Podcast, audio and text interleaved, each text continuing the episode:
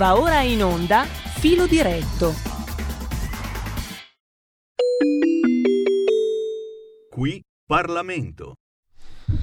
Bene, do il benvenuto e il buongiorno come tutti i lunedì a Riccardo Molinari, capogruppo della Lega alla Camera per il nostro qui Parlamento e segretario della Lega in Piemonte. Buongiorno Riccardo, grazie per essere con noi. Buongiorno, saluto a tutti gli ascoltatori. Allora, settimana molto intensa, quella che si apre dal punto di vista strettamente parlamentare, c'è in ballo, si inizia proprio oggi credo, la discussione del decreto Green Pass eh, per fronteggiare sì. l'emergenza Covid e eh, peraltro mh, mm, si parla di estensione del Green Pass, di obbligo del vaccino, come ha detto Draghi, di smart working, di scuola, insomma una settimana molto importante. Già si parla anche di un altro decreto che eh, si occupa della ripresa delle attività produttive di estendere appunto probabilmente il Green Pass. Se non sbaglio a metà settimana, forse giovedì, c'è la cabina di regia di cui ha parlato anche Matteo Salvini per discutere dell'estensione o meno del Green Pass eh, per altre attività di lavoro. Insomma, la settimana è densa. Che succede eh, prevedibilmente? Mm, beh sì, la settimana è molto, è molto impegnativa, come giustamente, come giustamente ricordavi. Beh, cosa succederà lo capiremo nelle prossime ore, perché eh, una cosa che è certa è che martedì, oltre agli appuntamenti che hai detto, ci, anche, ci, saranno anche le comunicazioni di Guerini e Di Maio sul tema dell'Afghanistan, che tra l'altro il tema 15 giorni fa occupava tutte le prime pagine dei giornali di TG, adesso sembra quasi dimenticato, però è un'emergenza che ancora c'è e capiremo cosa vuole fare il nostro governo. Sul tema del Green Pass avrete tanti letto, insomma sentito dai telegiornali, dalle notizie che la Lega in Commissione Affari Sociali la settimana scorsa, perché l'attività parlamentare è già ripresa eh, da, da, dalla settimana scorsa, ha votato eh, contro il provvedimento, lo ha fatto perché a fronte degli oltre 900 emendamenti che abbiamo presentato per migliorare il Green Pass, perché noi abbiamo sempre detto che questa misura aveva alcune storture, che noi non siamo pregiudizialmente contro il Green Pass, che può essere utile eh, ad esempio per i grandi eventi, per i concerti, magari anche per gli stadi, eh, si può valutare sui mezzi di trasporto a lunga percorrenza, però eh, ci sono alcune strutture come ad esempio il fatto che eh, sia previsto per i minorenni soltanto in Italia in nessun altro paese europeo è previsto il Green Pass per i minorenni. Il fatto che crei delle, eh, de, de, delle ingiustizie diciamo, difficili da capire, perché ad esempio il Green Pass per la mensa in fabbrica fa sì che due operai che eh, lavorano fianco a fianco, poi uno mangia da una parte, uno mangia dall'altra e poi ritornano a lavorare fianco a fianco. Quindi è chiaramente una struttura che, che non ha molto senso. E cose così ce ne sono tante. Oppure il discorso è sempre legato ai minori, che un minore si può trovare escluso dalla vita sociale, ad esempio da giocare nella squadra di pallone o dall'andare in palestra, eh, senza poter decidere lui se vaccinarsi o no, perché ci sono anche questi casi qui, no? È un ragazzino di 13 anni, ha i genitori che hanno dei dubbi sul vaccino, non lo vaccinano, non gli possono pagare il tampone tutti i giorni e quindi il ragazzino non può più andare a giocare a pallone con gli amici. Faccio degli esempi a caso no? per, per, diverse mm. Quindi riteniamo che questo Green Pass vada, vada quantomeno migliorato.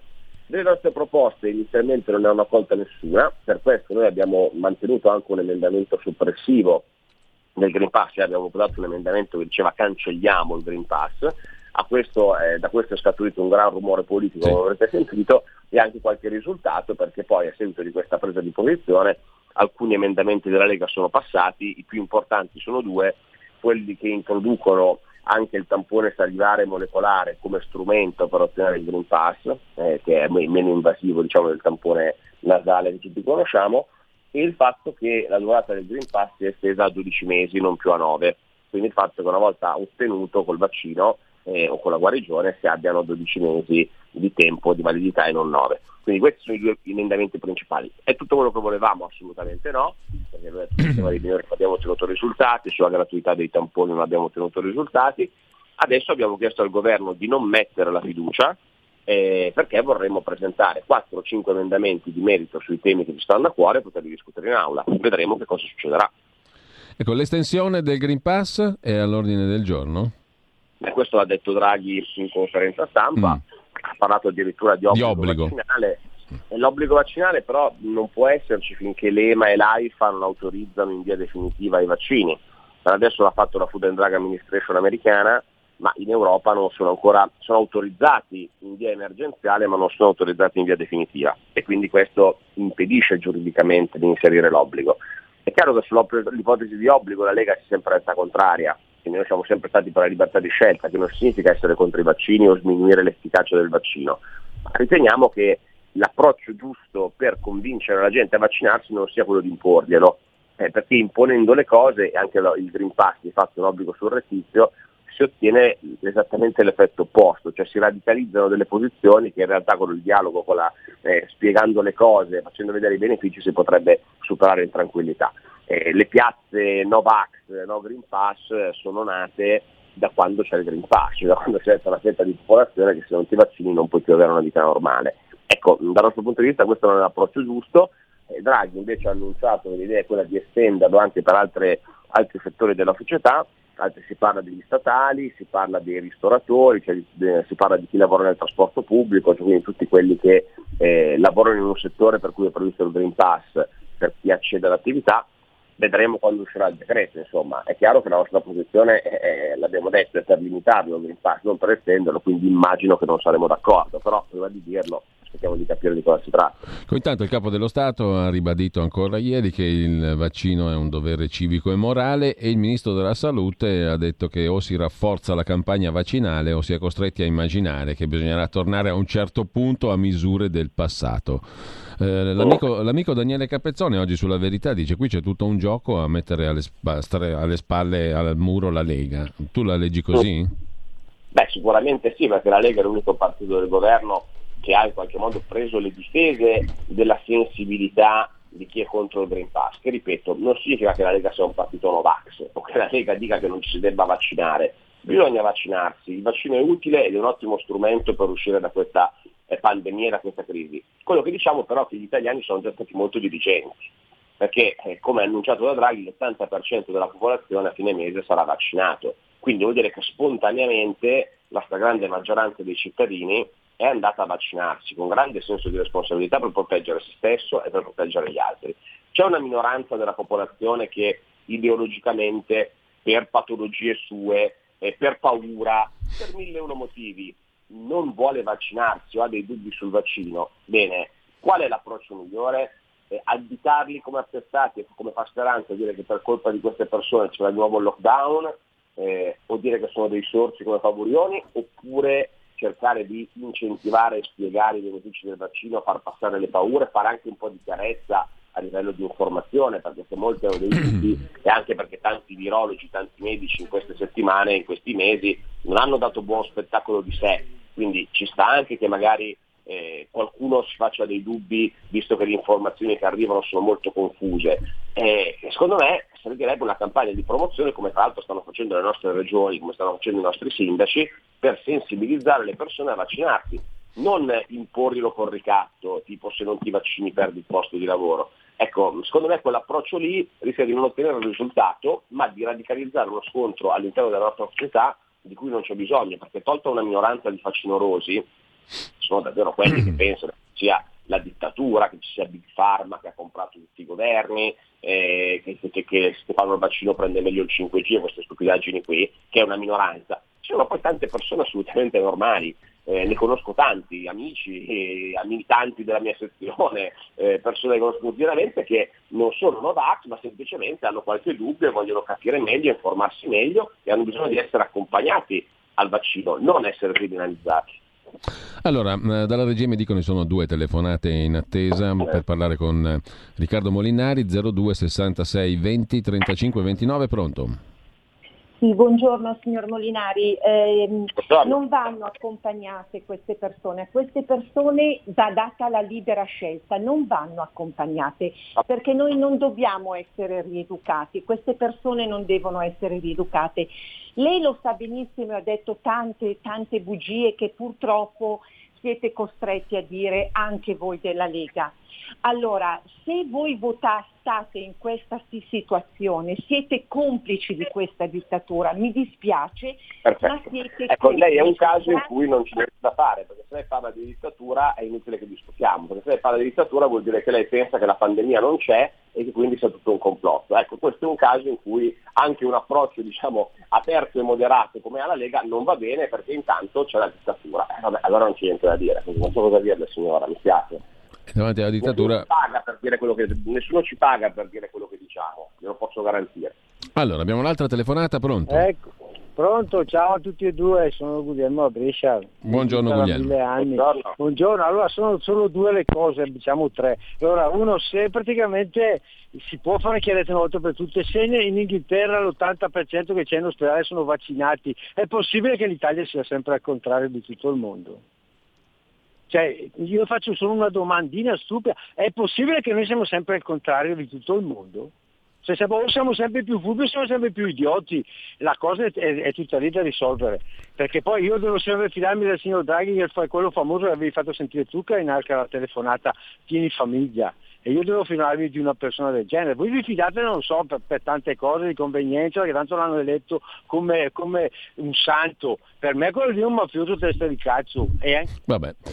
Comunque, abbiamo un'altra telefonata, pronto? Vi invito però ragazzi a mantenere il tono dei, dei discorsi e anche le parole da usare, salvo conseguenze, te, perché insomma siamo pur sempre un mezzo di comunicazione pubblico e non si usano certe parole, quindi va da sé che bisogna prendere le distanze da affermazioni e da insulti di questo tipo, questo mi sembra il minimo uh, comune, non succede quasi mai, però quando succede va ribadito, no? che non, non si può intervenire in questo modo. Pronto? Pronto, buongiorno. Caduta la linea, Riccardo, prego.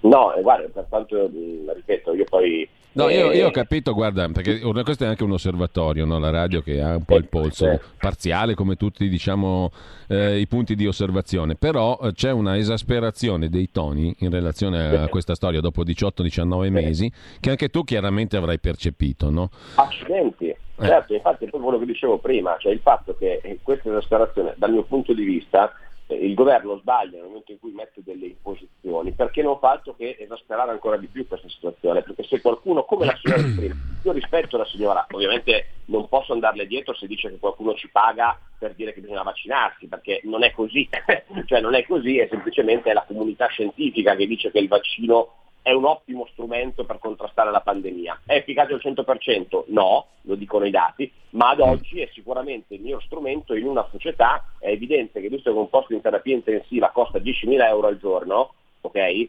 È, è, è, il, il, primo interesse di una società è non bloccare gli ospedali e evitare che la gente vada in terapia intensiva e il vaccino serve ad evitare questo perché se la gente non si vaccina e finisce in terapia intensiva poi magari si salva la vita ce lo auguriamo tutti, però magari qualcuno che ha il cancro o che deve essere operato di, di, cuore rischia di rimanerci secco perché non ci sono i posti. Cioè questa è la questione. E so che è brutto, però è una questione di bilancio e di costi-benefici per una società. Detto questo, bisogna obbligare la gente a vaccinarsi?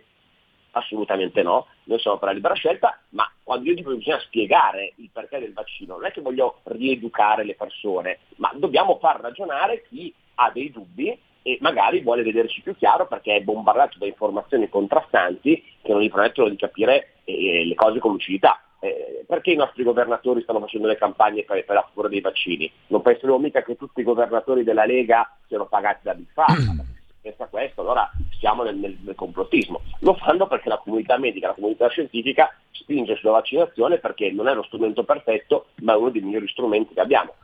Servono anche le cure domiciliari? Sicuramente sì. Io vengo da una regione che è il Piemonte, che è stata la prima, con il nostro assessore regionale della Lega Icardi, a fare il protocollo per le cure domiciliari, che si stanno estendendo anche a livello nazionale, anche se poi diciamo, eh, i test per avvalorare a livello nazionale le cure domiciliari sono molto complicati, assolutamente sì, ma non si deve pensare che una cosa escluda l'altra, cioè le due cose sono complementari. Eh, invece nel dibattito c'è uno scontro come mm. se il vaccino eh, sia il male e tutto il resto sia il bene. Non è così, cioè, bisogna avere un approccio razionale. Poi, come diceva il signore prima, vabbè, se uno insulta il Presidente del Consiglio, io non so cosa dire, ognuno può avere i suoi toni, non so cosa dire. La Lega ha scelto di entrare in questo governo perché c'è un'emergenza sanitaria. Ecco, partiamo anche da questo, cioè, perché la Lega è al governo con Draghi? Perché ci sono innamorati del PD? Sicuramente no. Perché la pensiamo come il PD sull'immigrazione? Sicuramente no la Lega è entrata al governo perché c'era un'emergenza, c'è e c'era un'emergenza sanitaria che Conte e Arcuri non sapevano gestire. E noi che veniamo, cioè diciamo che storicamente come partito siamo in particolare radicati al nord, anche se ora siamo un partito nazionale, veniamo dai territori che sono stati più colpiti da questa pandemia. Quindi non è che possiamo far finta che la pandemia non ci sia stata. È stata e la Lega è entrata nel governo per affrontarla in maniera seria rispetto a quello che faceva il 5 Stelle e il PD. Allora, abbiamo due telefonate e poi qualche messaggio che cercherò di riassumere via WhatsApp al 346 6427 756 velocemente. Pronto? Paolo da Brescia. Buongiorno Paolo, prego. Vorrei fare due domande al signor Molinari che è stato e ce ne vorrei allora, io ho sempre votato Lega e sempre la voterò. Eh, l'abbiamo persa però. Eh, Domani la sentiamo, la sentiamo, un po' a scatti. La prima Paolo. è, eh. noi siamo entrati nel governo Draghi, lo sappiamo il perché l'ha appena spiegato lei. Però si dice anche che Draghi sia amico di Giorgetti, che stimi di Salvini, che stimi la Lega. Però guarda caso, tutte le volte che Draghi apre, apre bocca da contro alla Lega sulla Lamorgese da contro alla Lega, sui vaccini da contro alla Lega, su questo da contro alla Lega, protegge Speranza e questa secondo me è una cosa incredibile. E, e, e noi siamo entrati sapendo di perdere voti perché entrare nel governo così è, eh, abbiamo... è sì, abbiamo qualche problema di audio, però la sua osservazione credo che sia chiara, abbiamo sentito la sua domanda. Sentiamo un'altra telefonata, poi la parola a Riccardo Molinari. Pronto? Pronto? Buongiorno. Buongiorno, eh, una domanda sui vaccini. Allora, eh, Molinari l'ha, l'ha mm, detto, mm, il vaccino non ti eh, immunizza, eh, la notizia del Veneto l'altro giorno dicevano 7 eh, positivi su 10 sono non vaccinati. Secondo me la notizia vera è che 3 su 10 invece sono vaccinati e comunque ci ammalano. Ora, porre un obbligo sia di Green Pass sia di obbligo vaccinale su un, una, una, terapia sperimentale, perché non è un vaccino, lo sappiamo tutti, ehm, che non mi garantisce l'effetto eh, voluto, mentre invece, eh, e questo mh, può informarsi se non lo sa il signor Molinari, ci sono sei, sei casi in Italia confermati decessi da vaccino, che la causa è stato il vaccino. E non lo dico io, lo dice la... Mh, eh, sì, al dunque. Al dunque. Allora, eh, la Costituzione parla chiarissimo, nessuno può essere obbligato a un qualcosa che può nuocere alla sua salute, perché la Costituzione parla di diritti individuali prima di quelli. Allora, se volete arrivare a un obbligo vaccinale dovete modificare la Costituzione. E no, la Costituzione la... prevede per legge la possibilità di introdurre l'obbligo, questo l'abbiamo capito e l'abbiamo anche commentato più volte. Comunque eh, la parola a Riccardo Molinari perché abbiamo pochi minuti eh, e ci sono ascoltatori, la faccio corta, che in, al contrario del Presidente della Repubblica che ha detto non si invochi la libertà per sottrarsi dalla vaccinazione, mettono in luce proprio la questione della libertà. Poi c'è chi la declina più o meno come Cacciari, chi la declina più diciamo alla, alla sintetica politica e alla, e alla terra-terra, però il concetto è quello della libertà. E ti lascio gli ultimi minuti, Riccardo, per tirare sì, un po' le somme. Come noi, e come noi abbiamo ribadito, eh, non so più come dirlo, però eh, se continuano ad arrivare, il problema è che mh, il dubbio che mi pongo, se noi continuiamo a parlare in italiano e spiegare che siamo contro l'obbligo vaccinale, che vogliamo cambiare il Green Pass per ridurlo e non per estenderlo, e continuiamo a essere in qualche modo eh, additati come a favore del vaccino, io non riesco a capire, cioè, nel momento che se parliamo italiano cioè, è tutta la trasmissione che dico che siamo contro l'obbligo vaccinale, d'accordo? È tutta la trasmissione che dico che siamo per la libertà di scelta. Altra cosa è il fatto di dire che il vaccino, questo piaccia o non piaccia, è uno strumento che contrasta la malattia. Non si può pretendere che la Lega dica che il vaccino non va fatto, perché andremmo contro tutta la comunità scientifica, contro il lavoro dei nostri governatori, contro i nostri sindaci. Il signore diceva che ci sono stati sei morti per causa del vaccino, ma certo che lo so, non so se sono sei o sono di più o di meno, non so quante, ma che ci possono essere conseguenze avverse, lo sappiamo, certo che lo sappiamo, come su tutti i farmaci, ma quante persone sono state vaccinate? L'80% della popolazione italiana, d'accordo? E quante persone col vaccino salviamo dalla terapia intensiva? Tante, perché è vero che c'è qualcuno che va, si ammala anche se è vaccinato, e l'ho detto prima, non copre il 100%, lo, lo, dice, lo dicono anche le case farmaceutiche che producono il vaccino, ma quello che è sicuro è che chi è vaccinato difficilmente, salvo rarissimi casi, si ammala in modo grave. E questo è il punto, non finire in ospedale, perché se tu il Covid lo fai come se fosse un'influenza a casa, eh, voglio dire, non è, non è più un problema per la collettività. Se tu finisci intubato in terapia intensiva, è un problema per te ed è un problema anche per la collettività perché quel posto viene tolto a qualcun altro e se vaccinandoti tu puoi evitare di finire in terapia intensiva, è, è questo l'interesse del paese, dello Stato, d'accordo? Ma detto questo, non siamo per l'obbligo vaccinale, riteniamo che si debba fare informazione, sappiamo che il vaccino non è perfetto, ci mancherebbe altro, ma se in tutto il mondo, Inghilterra compresa, che non era citata prima, è stato il vaccino uno strumento per contrastare la pandemia e non si capisce perché noi dovremmo dire il contrario. Poi eh, ci sono i fanatici del vaccino, assolutamente sì, c'è il Partito Democratico, Speranza, queste persone che hanno un approccio punitivo, hanno un approccio punitivo come dire che chi non si vaccina è un gonzo che va additato, ha messo la berlina e accusato dei prossimi lockdown. Questo è sbagliatissimo, è sbagliatissimo uno perché non è così, perché ripeto, tante persone non si vaccinano in coscienza perché hanno dei dubbi, perché vogliono capire meglio, non sono dei pazzi, d'accordo? E soprattutto e soprattutto ricordiamoci che l'obbligo vaccinale se ne parla solo in Italia perché non c'è in nessun paese d'Europa, anche perché come ho spiegato prima non potrebbe esserci, visto che l'EMA non ha ancora autorizzato i vaccini a titolo definitivo. Per quanto riguarda sì. la chiamata di prima del signore di Brescia, allora è vero che Draghi a volte ci tira le orecchie, l'ha fatto anche l'altro giorno sul tema dei vaccini, noi abbiamo votato contro in commissione, lui ha rilanciato dicendo metto l'obbligo vaccinale.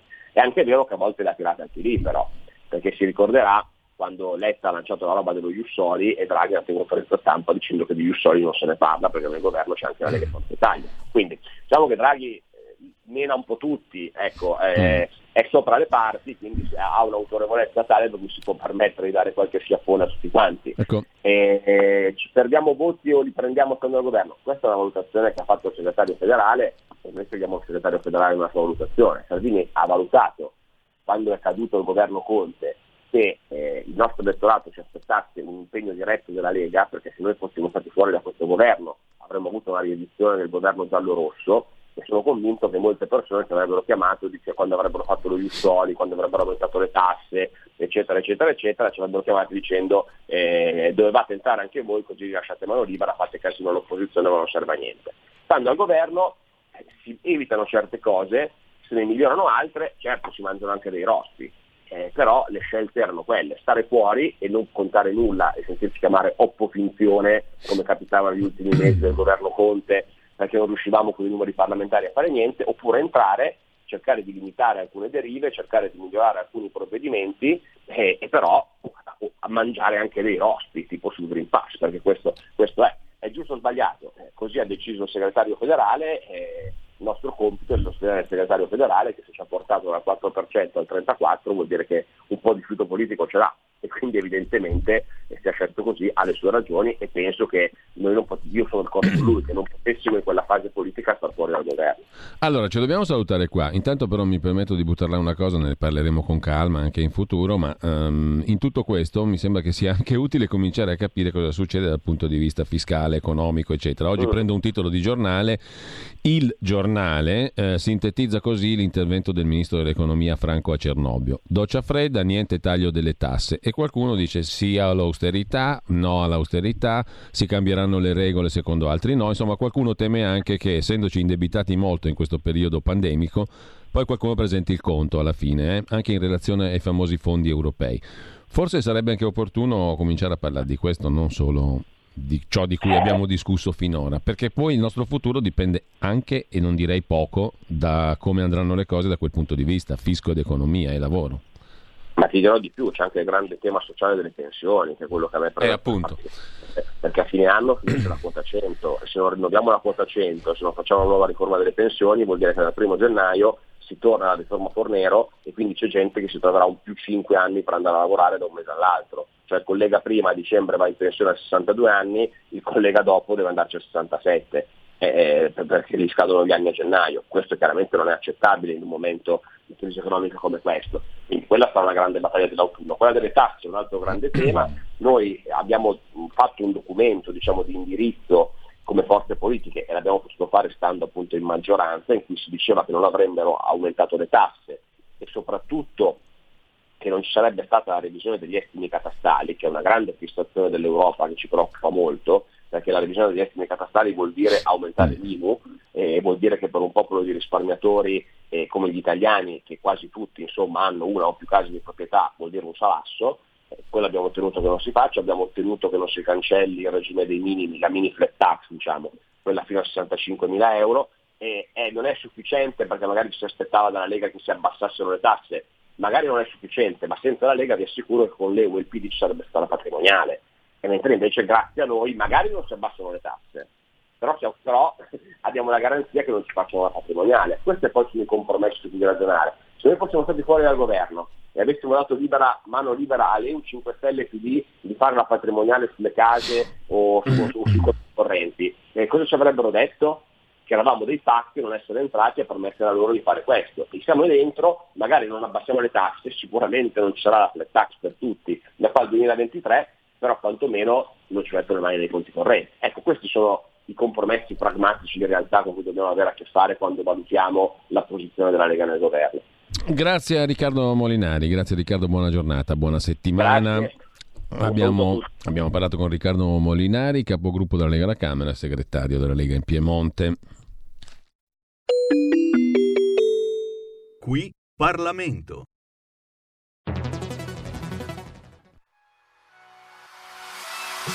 Chi sbaglia paga.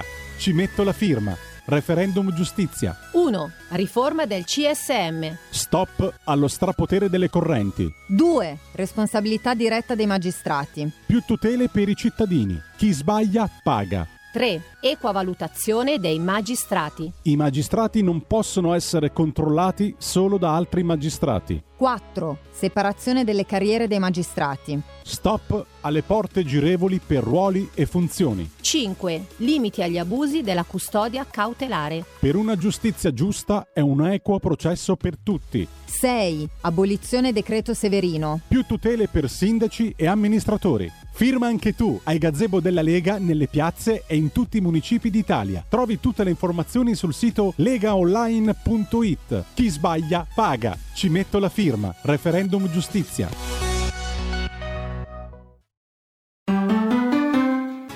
Il futuro appartiene a chi fa squadra.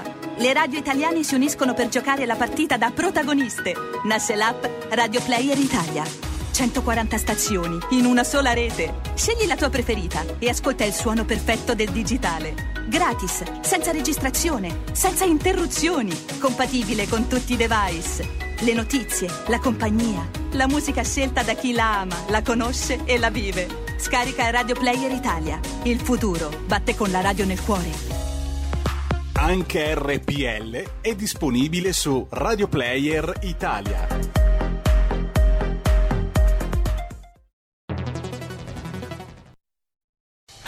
Porta con te ovunque RPL la tua radio. Scarica l'applicazione per smartphone o tablet dal tuo store o dal sito radiorpl.it. Cosa aspetti?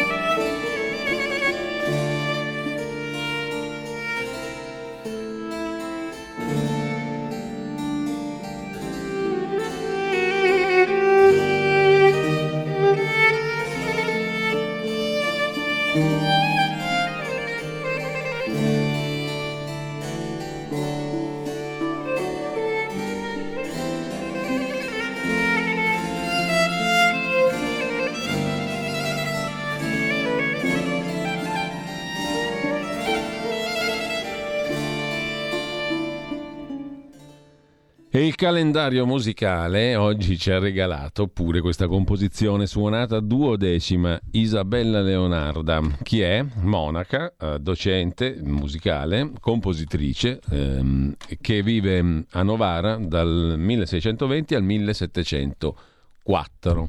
Niente po' di meno. Figlia di un conte, mm, all'età di 16 anni entra come novizia al collegio Sant'Orsola di Novara, fu consacrata monaca e poi trova la sua strada come compositrice e anche docente di musica, di istruzione musicale. Uh, in quel di Novara. Intanto adesso abbiamo anche la nostra parentesi con i referendum. La raccolta delle firme, come sapete, procede anche per questo mese. Qui referendum. Con questo bellissimo jingle dilatato abbiamo il nostro spazio dedicato ai sei quesiti referendari il sito legaonline.it um, ha un link immediato alla pagina del referendum, potete trovare anche i, i gazebo e dove sono eh, in costante aggiornamento per poter raccogliere le firme, oltre che recarvi naturalmente nei, propri, nei, nei vostri comuni di residenza per poter firmare i sei quesiti referendari.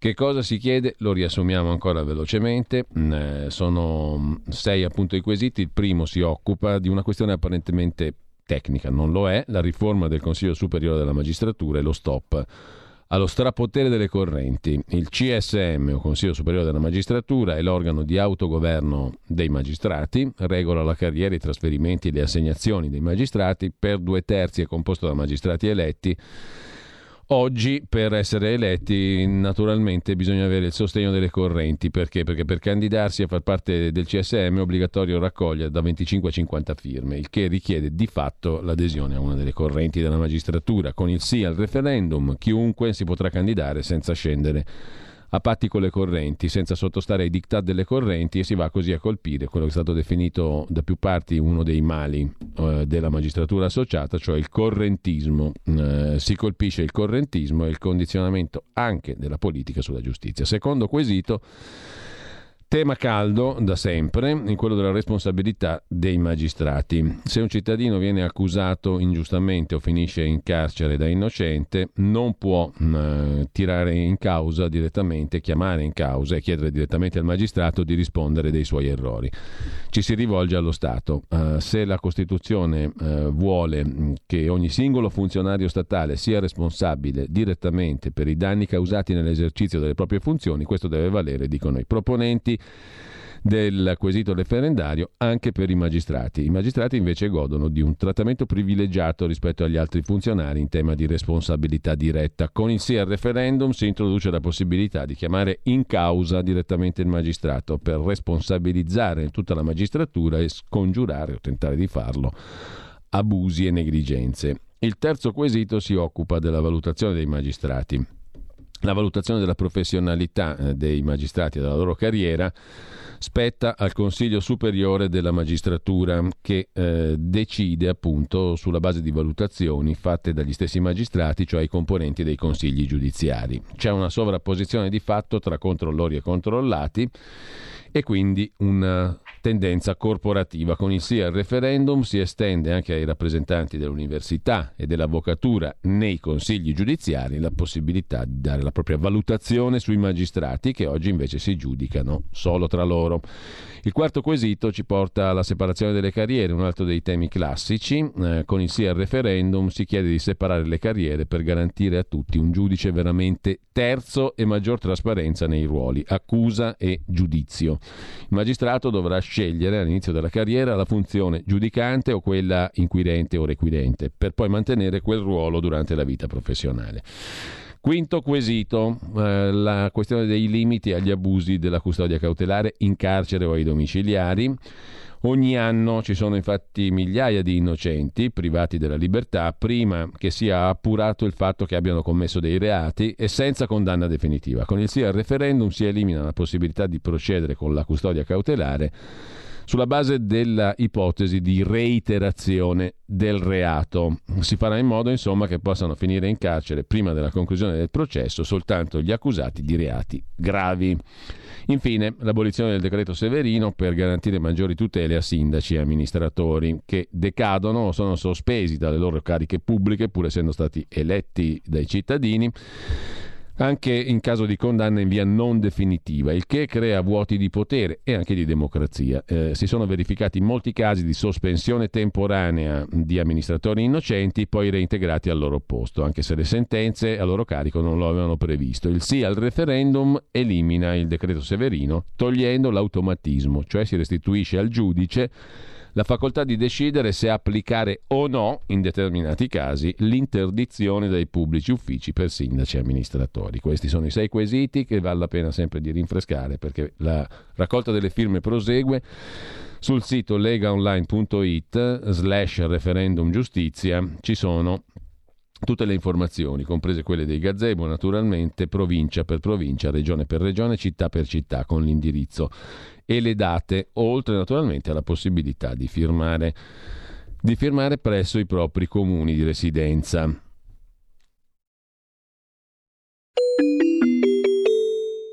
Qui referendum. Torniamo adesso rapidamente, approfittando di questi pochi minuti, ai quotidiani di oggi. Tra le cose utili mm, della giornata da leggere vi segnalo ancora qualche articolo. Dalla stampa di Torino c'è l'ennesima intervista a Walter Ricciardi, consulente del Ministro della Salute Speranza, professore di igiene all'Università Cattolica, collaboratore di Avvenire. Il Green Pass per tutti i lavoratori o si arriverà all'obbligo vaccinale? La mette in questi termini Ricciardi miliardi. O Green Pass per tutti i lavoratori, pubblico-privato, o obbligo vaccinale. I Novax eh, non sono più del 3%, bisogna pensare agli indecisi. Il certificato, il Green Pass, è da estendere alle attività al chiuso con assembramenti. Nel 2022, anno prossimo, potrà riguardare anche i minori a scuola. La pandemia può durare anni o finire nel 2023. I paesi del G20 collaborano per un piano globale, si lavora per superare i brevetti e produrre dosi nei paesi più poveri o svantaggiati per proteggere tutti. Insomma, Green Pass per tutti o obbligo, la mette in questi termini di alternativa il um, consulente del Ministro della Salute Speranza eh, e um, poi ancora um, eh, la questione dei minori a scuola, anche per loro il Green Pass nel 2022, di cui si, sicuramente si discuterà mentre due pagine dedica la stampa di Torino alle sfide dell'economia e allo scontro sul reddito di cittadinanza. Per eh, Conte e l'ex Premier, Presidente dei 5 Stelle, va cambiato, ma è necessario mantenere lo strumento. Per eh, Giorgia Meloni è un metadone di Stato che crea dipendenza e non lavoro. La posizione della Lega è critica, come ben sapete, e di revisione radicale dello strumento, anzi di destinazione dei fondi alle imprese piuttosto che al reddito di cittadinanza, invece che al reddito di cittadinanza. Orlando e Landini, ministro del lavoro e segretario CGL, invece difendono sostanzialmente lo strumento mm, perché non si fa, dicono, la guerra ai poveri. Anche secondo il segretario del PD Letta va migliorato, ma non si deve dire che chi è in difficoltà è colpevole di pigrizia. E intanto c'è anche un uh, piano del governo, scrive la stampa, per uh, i nuovi aiuti, la riforma del reddito di cittadinanza per far arrivare i soldi a chi ne ha più bisogno. Staremo a vedere se ci sono novità sostanziali. Ah, una cosa curiosa mm, che ha suscitato un micro dibattito l'ha detta Vittorio Feltri, che oltre che giornalista è anche candidato capogruppo di Fratelli d'Italia per le elezioni comunali di Milano un voto in più della Lega. Eh, eh, l'auspicio di Vittorio Feltri, Salvini commenta, finirà diversamente. La competizione interna non mi interessa, ha risposto Salvini. Se Feltri si augura questo, glielo lascio.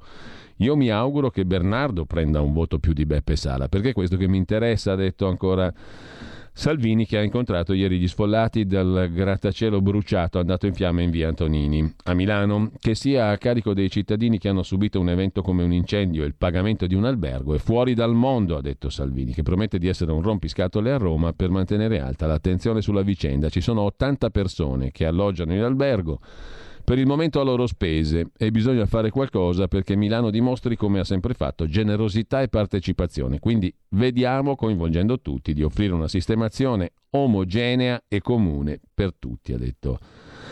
Salvini. Alle accuse di Salvini, che mette in guardia anche dal pericolo sciacallaggio negli appartamenti abbandonati dopo l'incendio, si aggiunge anche il candidato del centrodestra Luca Bernardo. Non è pensabile che le persone stiano in albergo per mesi, che sia pagato dagli inquilini. L'amministrazione comunale deve fare la sua parte e trovare entro il mese un'abitazione. Non mandiamoli lontano perché molte famiglie hanno bambini e perché questa zona è stata splendida, è stata loro vicina e li ha abbracciati nel momento di difficoltà. I bambini devono andare a scuola naturalmente, vicino dove vanno di solito. Questo per quanto riguarda Milano. A proposito invece di questioni più generali, vi segnalo su Repubblica, sempre andando rapidamente, un'intervista all'economista e premio Nobel Joseph Stiglitz, tra i massimi economisti americani, che dà ragione a chi ritiene che il patto di stabilità europeo vada cambiato, basta regole per frenare il debito Pensate piuttosto a far salire il prodotto interno lordo, ammonisce, consiglia Stiglitz. I limiti imposti dal patto di stabilità non hanno senso, le regole di finanza pubblica europee. Importa solo che l'Unione Europea cresca anche usando la spesa pubblica come sta facendo. E intanto eh, l'austerità resta, secondo il tempo di Roma, parola di Franco, il ministro dell'economia a Cernobbio ha avvertito che l'economia italiana va, il debito è sostenibile ma va ridotto, mentre il ministro dello sviluppo economico Giorgetti ha preparato la riforma degli incentivi alle imprese. Il principio è fondi a chi aiuta a risolvere le crisi piuttosto che scappare all'estero delocalizzando. Per la pagina degli esteri invece di Repubblica c'è la foto di Pete Buttigieg, eh, che eh, è uno dei eh, democratici emergenti nel panorama degli Stati Uniti, del suo mm, compagno, anzi marito, Justin Glasman, con due figli, Penelope Rose e Joseph August. Buttigieg rompe l'ultimo tabù, due bambini per il ministro gay il titolare dei trasporti, sposato dal 2018 col marito Chastan, è fra i più promettenti politici democratici. La cicogna al Dipartimento dei Trasporti americano, il segretario Pete Buttigieg e il suo marito, 39-32 anni, sono diventati papà di Penelope Rose e Joseph August. I bebè sono nati il 17 agosto, adottati pochi giorni dopo. Doppio fiocco che regala al giovane politico un altro record, l'unico ministro apertamente gay entrato in un'amministrazione americana, il primo a diventare genitore. È stato lui a dare l'annuncio postando su Instagram una foto in bianco e nero dove, po- dove, posa con il marito con i piccini in braccio. Così Repubblica che pubblica anche la foto in questione. Mentre a proposito di esteri, il giornale ci riporta alla Grecia, il eh, porto del Pireo in primo piano sulla pagina degli esteri del giornale, la Cina si è annessa il porto.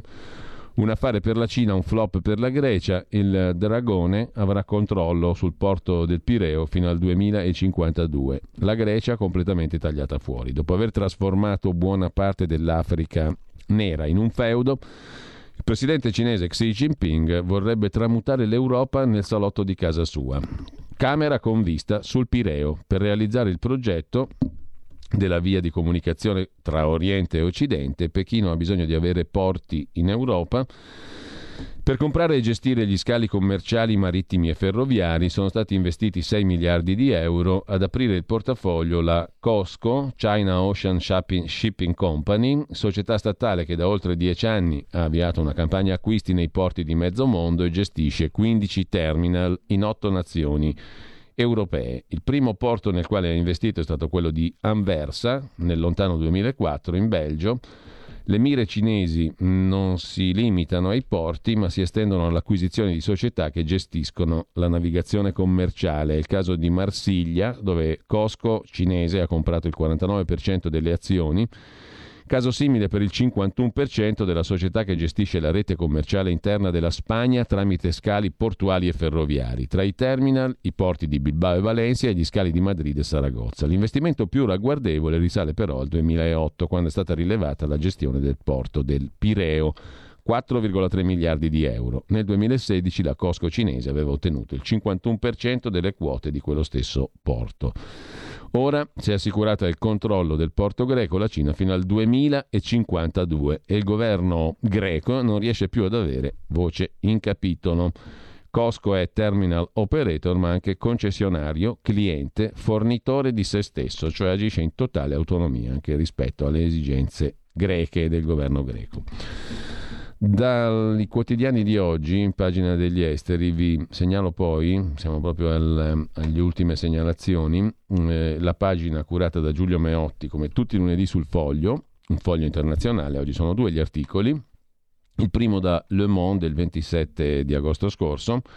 Stiamo diventando completamente sdolcinati e troppo benevolenti. L'obbligo di piacere ha avvelenato le nostre relazioni sociali. Prima si voleva far ridere e dissacrare, oggi è tutto un baci baci, cioè un reprimere anche diciamo così l'ironia oltre che le antipatie. Stiamo diventando troppo benevolenti, non è buona cosa, scrive Le Monde, mentre su Causeur, siamo sempre in Francia, del 26 agosto scorso, sulla rivista Causeur, un articolo dedicato a Orwell che ha soltanto sbagliato l'anno, ma il suo 1984 è davvero realtà. In Germania si vota la non parola dell'anno, concetti e idee da maledire e da bandire dall'opinione pubblica, sottolinea Causeur.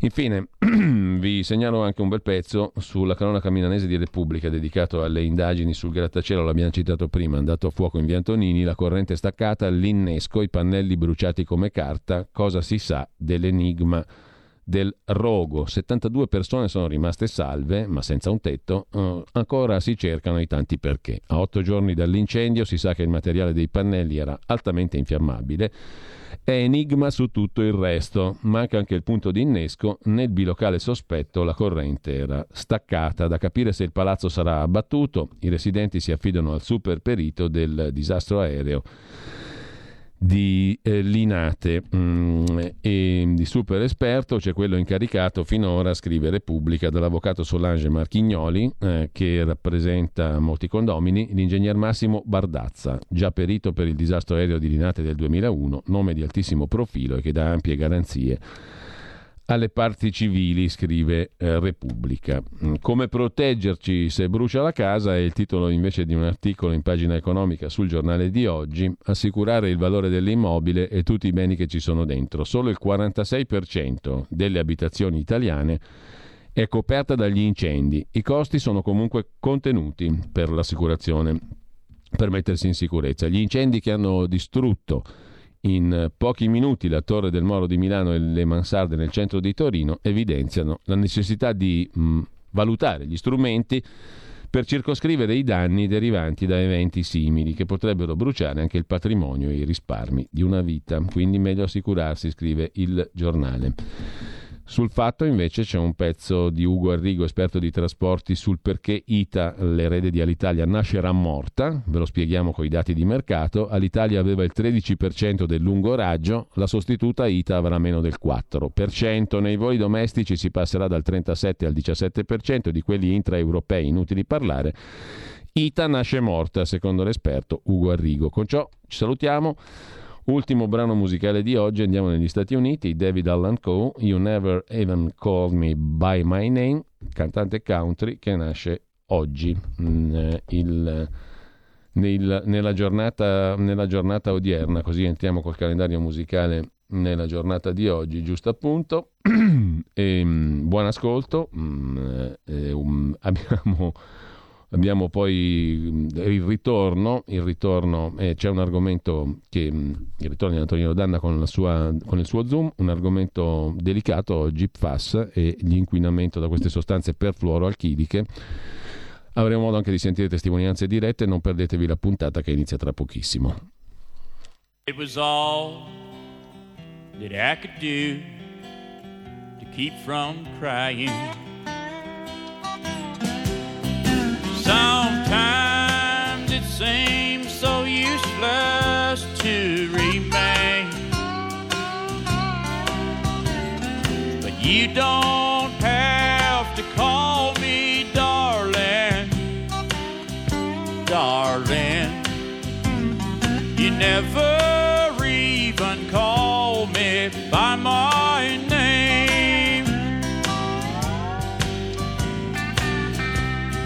have to call me Waylon Jennings. And you don't have to call me Charlie Price. And you don't have to call me Merle Haggard anymore.